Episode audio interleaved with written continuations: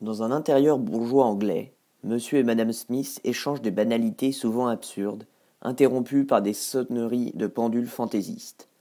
La femme de ménage, qui se prend pour Sherlock Holmes, annonce l'arrivée des Martins.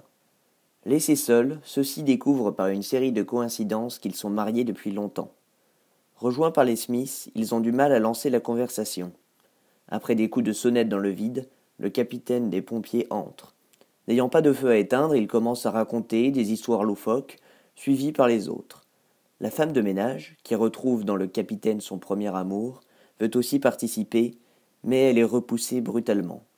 Le pompier part peu à peu, et les deux couples n'échangent plus que des phrases clichés, qui deviennent de plus en plus choquantes. Après une explosion de cris, tout redevient calme, les Martins reprennent alors le début de la pièce jouée par les Smiths.